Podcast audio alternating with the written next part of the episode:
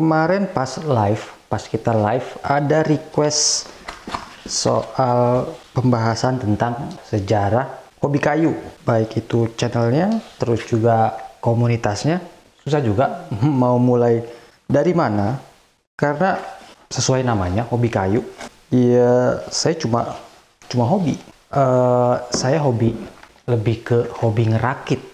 Apa yang dirakit, peritilan-peritilan menjadi menjadi sebuah sebuah produk.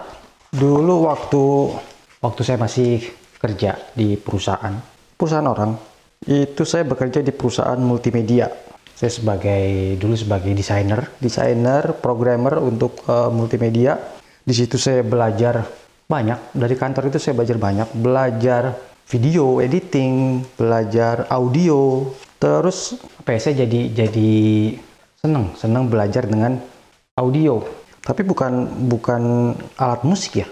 Bukan alat musiknya tapi lebih ke lebih ke editingnya lebih ke music productionnya. Jadi lebih ke apa audio engineering. Terus seneng juga sama proses recording proses recording uh, audio. Makanya workshop ini tadinya kan studio untuk recording. Makanya ada ada peredamnya karena awalnya memang untuk studio recording tujuannya. Makanya juga ada kaca. Kaca besar di, di sebelah itu dulunya mixer mixer audio. Terus saya juga seneng dengerin dengerin lagu. Dengerin lagu seneng juga kadang main gitar. Walaupun nggak nggak nggak jago. Saya kalau alat musik tidak tidak terlalu bisa. Ya cuma sekedar mengerti mainnya tapi tidak sampai ahli saya senang dengar dengar musik, saya senang dengar musik-musik audio file. Nah, karena saya senang musik, dengar lagu, terus juga saya senang sama tadi ngerakit-ngerakit elektronik. Akhirnya saya sempat uh, nyobain bikin bikin ampli, bikin ampli untuk audio, ampli tabung. Jadi ampli untuk uh, audio file. Itu nggak nggak nggak lama karena akhirnya saya lebih senang bikin ampli untuk untuk gitar ampli tabung untuk untuk gitar. Itu mungkin tahun berapa ya? Tahun 2006 sampai 2010-an kayaknya. Nah saat itu selain saya bikin-bikin ampli bikin ampli gitar saya juga punya punya hobi yang lain. Sama ngerakit-ngerakit juga. Hobi ngerakit Gundam terus juga uh, model kit tapi ya untuk ampli gitar nggak banyak. Yang saya bikin tuh nggak nggak banyak. Untuk yang tabung kayaknya cuma ada sekitar 4 gitu 4 empat ampli untuk yang ampli tabung untuk gitar. Kalau yang kalau yang solid state mungkin sekitar 8 10 gitu. Tapi saya nggak pernah pakai yang solid state cuma untuk coba-coba aja. Terus saya juga sempat bikin-bikin efek efek-efek gitar stombok. Nah itu juga lumayan banyak. Nah karena saya senang bikin ampli ampli kan yang saya bikin tuh head. Uh, jadi kalau di gitar tuh ada ampli yang di atas headnya. Saya butuh uh, speakernya atau kabinetnya jadi saya juga coba bikin-bikin uh, bikin box speaker buat buat amplinya. Nah untuk head headnya, head amplinya itu kan pakai pakai kayu. Nah itu saya bikin sendiri. Saya, coba-coba. Coba bikin dulu mesin-mesin yang saya punya pertama untuk mesin potong itu circular saw Crisbo yang sampai sekarang masih masih ada, masih berfungsi dengan baik. Crisbo yang saya lupa seri-serinya. Pokoknya yang saya punya yang ada yang ada raving knife-nya. Terus yang kedua itu mesin amplas. Mesin amplas juga juga merek Crisbo. Sampai sekarang masih ada, cuma saya kurang tahu. Kayaknya masih ada di Bekasi itu mesin amplasnya. Terus untuk bikin lubang tengah, lubang speakernya pakai jigsaw. Nah jigsaw aja saya pakai punya Bosch. Itu juga masih ada sampai sekarang masih berfungsi. Cuma saya tinggal di Bekasi. Jadi cuma pakai itu aja, cuma pakai tiga tiga alat itu aja, tiga mesin itu aja, mesin amplas, circular saw sama jigsaw. Nah karena saya nggak punya mesin serut, itu saya kalau beli kayu sudah yang diserut. Karena kebetulan di Bekasi dekat rumah itu teman saya punya punya ya dia suka ngerjain mebel, eh suka ngerjain kusen. Kalau saya mau bikin, saya pesan ke dia uh, kayunya. Terus kalau untuk kabinet speaker dulu masih pakai masih pakai plywood, masih pakai multiplex. Sedangkan kalau untuk headnya, head kabinet apa head amplinya itu pakai kayu solid kalau nggak salah dulu yang saya pakai itu kayu kayu kamper kamper itu juga ada beberapa kayu nangka terus dibungkus pakai pakai uh, kulit kulit sintetis yang biasa buat jok jok mobil terus habis itu uh, mesin mesin yang saya beli itu table saw. Table saw kalau dulu susah ya, dulu susah cari table saw. Belum ada belum ada toko online yang jual. Jadi saya mesti beli ke Glodok itu, cek toko satu-satu. Cuma ada satu, cuma ada satu yang yang istilahnya untuk DIY, yang Wipro. Mungkin teman-teman yang ngikutin video saya dari awal uh, tahu bentuknya seperti apa. Itu juga pernah saya review. Jadi itu table saw dulu mahal. Saya juga lupa itu harganya 3 atau 4 jutaan gitu. Sebelum saya beli uh, table saw yang Wipro itu, saya sempat dua kali bikin, dua kali bikin table saw pakai circular saw, pakai circular saw yang yang crispo dua kali. Cuma lama kelamaan jadi jadi agak capek sendiri karena saya cuma punya satu circular saw. Jadi mesti copot. Kalau misalkan saya mau potong plywood lembaran, mesti copot dari dari kabinetnya. Kalau mau saya pakai table saw, mesti pasang daripada saya mesti beli circular saw lagi mending saya cari table saw yang yang udah jadi karena saya butuh mekanismenya butuh mekanismenya terus butuh maksimum uh, blade-nya jadi saya butuh yang 10 in terus mekanisme naik turun kemiringan biar nggak repot. Karena waktu kalau buat saya waktu ya waktu buat bikin buat bikin mekanismenya DIY itu nggak nggak kekejar. Karena waktu itu banyak kerjaan banyak kerjaan yang menyita waktu. Jadi itu awalnya, awalnya saya seneng ke woodworking berawal dari bikin-bikin ampli, bikin-bikin casing uh, ampli. Karena saya nggak punya temen yang bisa ngajarin, ya saya belajarnya lewat uh, lewat YouTube. Saya belajar bikin table saw itu dari Matias Mandel, terus belajar bikin-bikin produk itu dari Steve Ramsey, karena saya tipikal uh, woodworker yang yang praktikal, yang praktis. Karena yang saya bikin untuk kebutuhan sendiri, untuk untuk kebutuhan rumah. Jadi akhirnya ya saya bikin-bikin produk ya untuk untuk dipakai sendiri buat di, di rumah. Nah karena saya baru pindah ke Jogja, baru bikin rumah di Jogja, rumah yang sekarang ini itu kan masih masih kosong. Jadi mungkin hampir-hampir semua furnitur, furnitur ya bukan bukan kusen itu saya bisa bikin bikin sendiri. Karena kalau dihitung-hitung jatuhnya jauh lebih murah. Lebih murah uh, kita bikin sendiri kita beli beli mesinnya sendiri daripada mesti mesti pesen.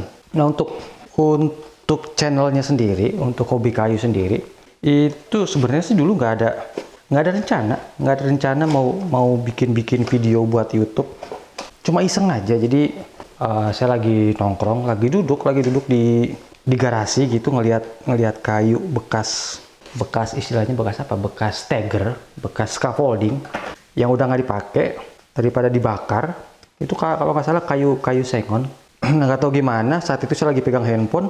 Ya saya bikin stool bikin stool pakai kayu, bekas stagger itu sambil saya rekam. Saya rekam terus saya upload di Facebook itu ya video pertama. Terus saya upload di YouTube YouTube saya YouTube yang pribadi. Tapi habis itu saya hapus lagi. Nah habis saya hapus nah itu baru kepikiran baru kepikiran hmm, kayaknya sambil iseng mending diseriusin gitu. Diseriusin pakai channel yang bener-bener channel untuk woodworking akhirnya ketemu nama hobi kayu. Karena biasanya kalau uh, saya punya dulu saya pernah jualan jualan barang-barang elektronik komponen komponen elektronik elektronik yang impor untuk kebutuhan audio file terus juga kebutuhan bikin ampli tabung. Itu namanya ruang hobi ruanghobi.com uh, nah untuk yang kayu saya tetap pakai nama hobinya. Karena memang cuma hobi jadi saya pilih nama hobi kayu.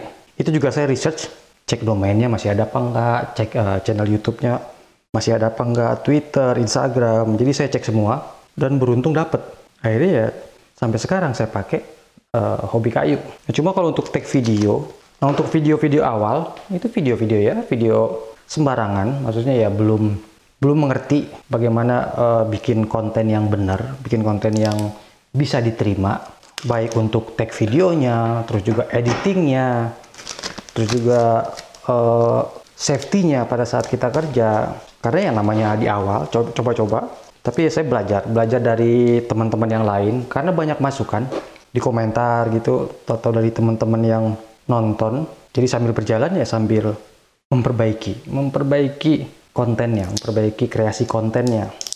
Nah ternyata responnya, respon dari teman-teman yang nonton itu bagus. Iya, saya anggapnya bagus.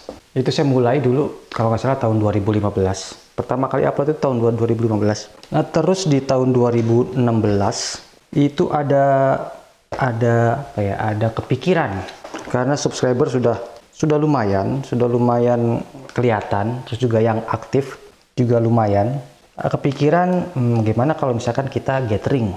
Saya tanya dulu tuh saya, saya tanya ke teman-teman gimana kalau misalkan kita uh, gathering?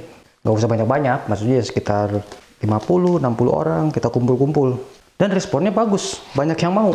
Akhir dulu di 2016 akhir kita uh, bikin plan bikin plan buat kita ngadain gathering di Jogja.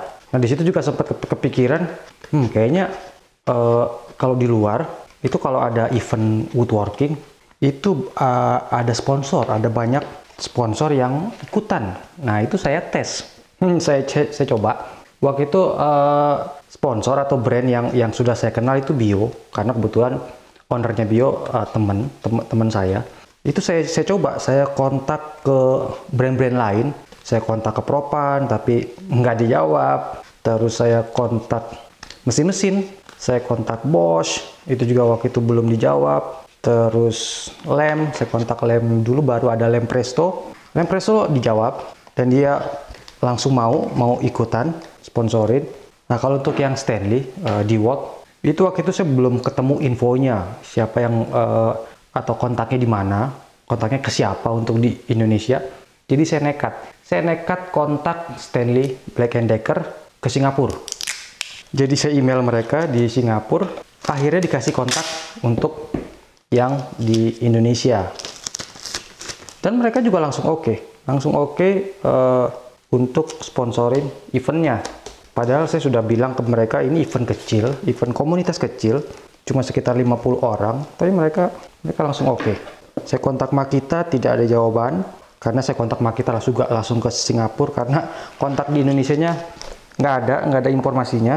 Jadi dari banyak brand yang yang saya kontak, yang jawab itu cuma Presto, terus Stanley. Tapi akhirnya Propan jawab, akhirnya Propan jawab tapi sudah uh, seminggu ya, sem kalau nggak salah seminggu sebelum event. Jadi untuk sponsorship kita sudah close. Nah itu saya juga kaget ya maksudnya, oh ternyata brand mau mau sponsorin event-event kecil, event woodworking. Dan kalau saya tanya ke mereka ternyata memang belum pernah ada, belum pernah ada yang yang yang seperti ini atau yang seperti itu. Nah di event itu yang yang kita kalau kita nyebutnya namanya Woodfest, Hobi Kayu Woodfest 2017. Nah itu akhirnya akhirnya saya ketemu teman-teman yang lain dan yang datang pun da, uh, yang datang malah kebanyakan dari luar Jogja. Jogja cuma cuma sedikit. Paling banyak itu dari Jakarta dan jauh-jauh. Ada yang dari Batam, ada yang dari Sulawesi. Itu saya kaget. Yang yang datang malah yang jauh-jauh. Dan ternyata kita kita punya punya apa ya? Punya mindset mindset yang yang sama khususnya untuk teman-teman yang yang hobi. Nah akhirnya kita putusin ya kita bikin kita bikin komunitas, kita bikin chapter-chapter di daerah-daerah dan ya berkembang sampai sekarang. Mungkin kalau uh, perkembangan hobi kayu lebih banyak unsur hokinya, lebih banyak unsur beruntungnya. Saya beruntung ketemu dengan uh, teman-teman hobi kayu yang yang apa ya, yang berpikiran terbuka, terus ketemu brand-brand yang mau support, support komunitas. Dan kayaknya kalau tanpa support, baik support dari teman-teman hobi kayu atau support dari brand, ya kayu nggak nggak akan berkembang secepat ini kayaknya. Nah sejak event itu dipublish, baru mulai eh, brand-brand uh, lain kontak, maksudnya uh, minta event atau nanya-nanya soal-soal event. Karena di, di tahun 2017 itu setelah setelah Woodfest Jogja ada banyak event. Setelah itu ada di Malang kita, terus ada di Jakarta dua kali untuk halal, terus juga ada uh, Woodtalk, Woodtalk and Festival atau WTF di Jakarta terus ada acara-acara gathering-gathering kecil di di chapter-chapter karena masih masih di masih awal jadi masih pada semangat untuk mengembangkan chapter. Kalau harapan saya sih ya untuk hobi kayu ya bisa bisa apa ya bisa memberikan impact, bisa memberikan apa ya sesuatu untuk untuk Indonesia yang jelas, untuk industri kreatif, terus juga untuk sumber dayanya. Terus saya punya punya campaign uh, ngajak teman-teman yang lain buat buat sharing baik itu lewat video atau lewat lewat web atau lewat media sosial sosial media. Karena dengan sharing wah saya saya dapat banyak manfaatnya dari, dari sharing. Karena saya, saya senang senang sharing. Channel saya untuk untuk YouTube bukan cuma hobi kayu. Saya masih hobi untuk elektronik saya masih masih hobi. Saya punya channel satu lagi untuk yang elektronika terus adalah satu lagi channel private untuk untuk branding branding dan marketing. Jadi saya saya lebih senang lebih senang sharing sebenarnya. Apa yang apa yang saya lakukan apa yang saya kerjakan. Karena tadi karena dengan sharing kita akan banyak dapat dapat manfaat dapat temen mungkin juga dapat dapat bisnis. Terus kemarin juga ada yang tanya soal di hobi kayu apa sih yang yang belum kesampaian, yang saya maksud saya belum belum bisa kesampaian. Mungkin ke ke apa ya? Saya pengen banget punya punya brand. Cuma belum tahu. Belum tahu apakah itu uh, maksudnya ini brand untuk pendukung woodworking ya. Belum tahu brand itu apakah untuk toko atau apakah untuk brand uh, finishing atau hardware atau mungkin tools ya mungkin nanti kapan-kapan kalau kalau ada waktunya terus juga kalau ada kalau ada rezekinya kalau ada uh, kesempatannya. Oke segitu aja videonya. Video sejarah singkat tentang hobi kayu. Nanti kita ketemu lagi di video-video berikutnya. Sampai jumpa